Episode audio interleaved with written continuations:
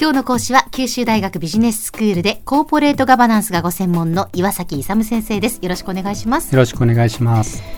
えー、幸福成功のための哲学ということでお話をいただいています。先生今日はどういうお話でしょうか？前回の続きなんですけど空の法則ということなんですよね、はい、で空というのはなぜかっていうことなんですけども人生このあのこれ幸福の幸福のための哲学の一環でやってますので、えー、いろいろな苦しみがあるじゃないですかで苦しみをどういうふうに処理していくかっていう考え方の一つとして空という考え方がまあ、この空っていうのは、うん、まあ、空って漢字では書きますけれどもその空ですね。で、ね。はいはい、で空っていうのは有無でいうと無に相当するような感じだと思うんですよね。空空って。だけどそ、ね,、のないんじゃなくて空そうそうがないと。実体というものがないだけなんですよね、うん、ここがね先生ちょっと難しいなと思うんですけどいや確かに空って言われると、うん、そのまあないものなのかなと思うんですが、うん、ないということではないんですね、ね、要するに固定的なものはないっていうことです変化し続けるものとしてある。だから空空想なんですね。人相とか手相とかあるじゃないですか、はい、その層は常に変わりつつあるもんで実体として永久に存在するようなものはないと。いうことなんですよね。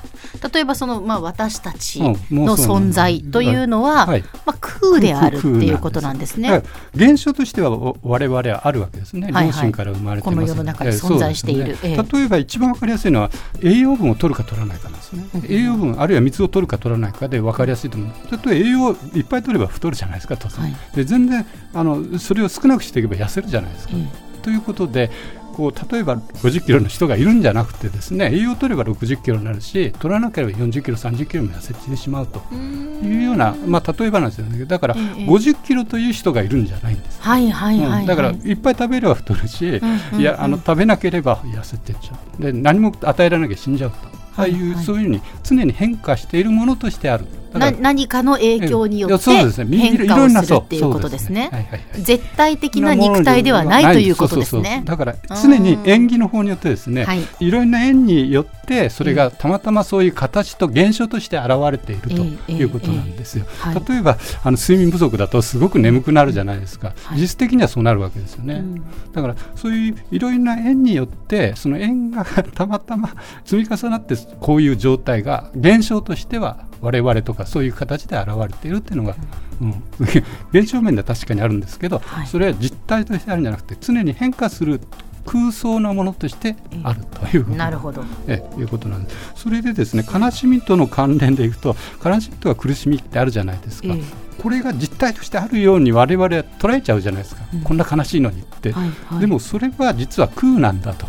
いうことなんです。悲しみや苦しみも空なんだ、そうそうそう。そういうふうに考えられるかどうかなんですよ。うん、でこれはコントロール可能なんだ。確かに感じてることは現象としては感じてるんですよ、ええ、それをどう処理するかしないかが問題なんですよ。それを処理する方法が空の方法なんです。処理しないのが普通の凡人がやる。普通の人がやる。ななぜかというと空ということを知らないからですね。何も処理しないと要するに感じるままにですねそのまま素直にその感情のままその感情をさらに深くして悲しみを大きくしてるっていうのが一般的な人、うん、ところがその感情っていうのは確かに感じてるんだけどこれは処理できるんだと自分でコントロールできるんだとするのが空の知恵なんで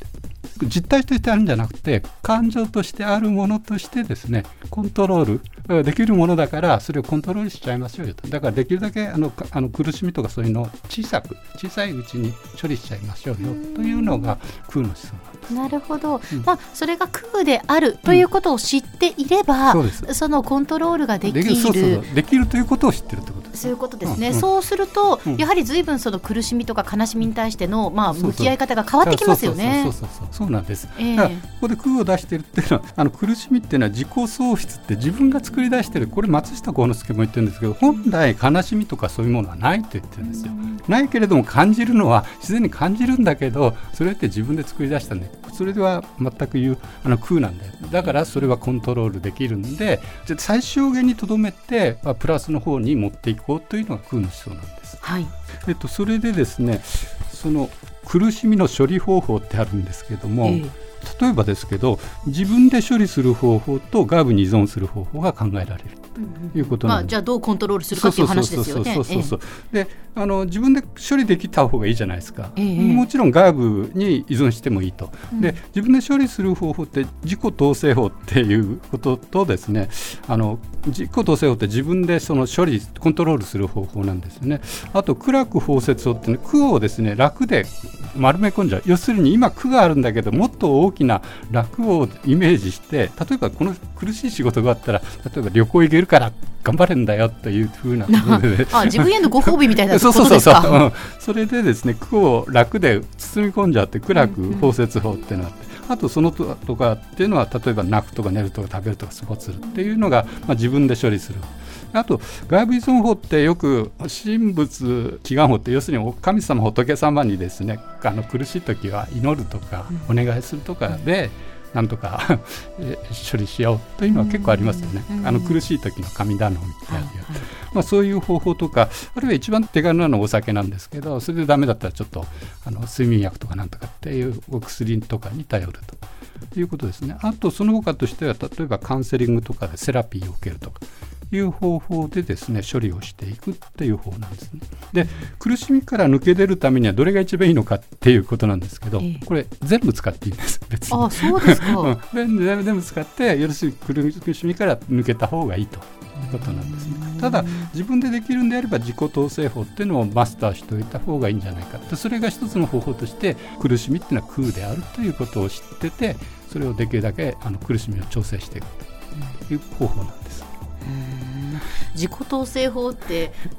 なんか難しいですね、その具体的にこうしましょうっていうことではないんですか？えーと、だからその空であるということを知っているっていうのがまず第一段階ですよね。そうそうそれでですね空なんだからそんなに気にしなくていいよということなんですよ。ああなるほど。まあ自分でそのようにこうマインドセットを持っていくっていうことですか。そうそう簡に言うとそうですね。では先生今日のまとめをお願いします。えっと、えー、成功とか幸福の哲学において苦から解放されて幸せに生きるためには空の哲学というのを理解しておいた方がいいですよということです。今日の講師は九州大学ビジネススクールでコーポレートガバナンスがご専門の岩崎勇先生でした。どうもありがとうございました。ありがとうございました。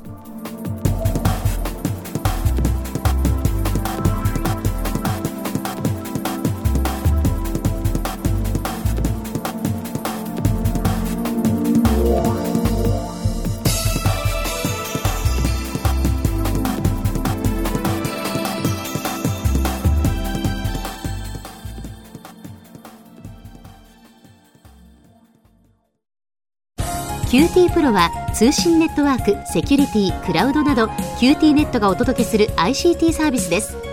九州中に展開した光ファイバー網を基盤に一番身近なビジネスパートナーとして九州の企業自治体の皆様をサポートします。詳しくは QT プロで検索を。